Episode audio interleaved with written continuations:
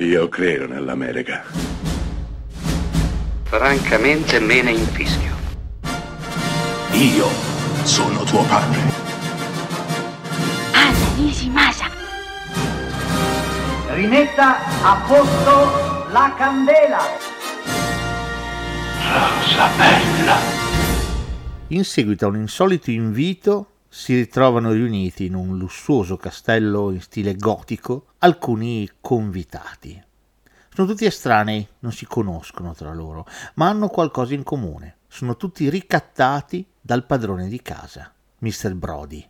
Le cose precipiteranno quando appunto Mr. Brody verrà trovato cadavere. Da quel momento gli omicidi cominceranno a fioccare e i nostri protagonisti, che portano nomi molto strani come Miss Peacock, Miss White, Professor Plum, Mr. Green, Colonnello Mustard, dovranno fare i conti con ciò che succede di Panare la Matassa.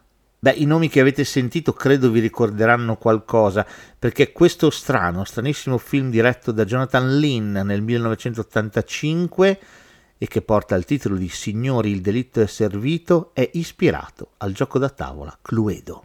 Esattamente come in Cluedo, ai nostri protagonisti toccherà indovinare chi ha ucciso la vittima, Mr. Brody, con che arma, in che luogo Dicevo stranissimo film, questo Signori il delitto è servito, film interpretato da un cast di tutto rispetto, tra cui spiccano più di tutti un uh, poliedrico Tim Curry nel ruolo del maggiordomo, un, uh, uno strallunato Christopher Lloyd, il Doc Brown di Torno al futuro, e una meravigliosa Madeline Kahn.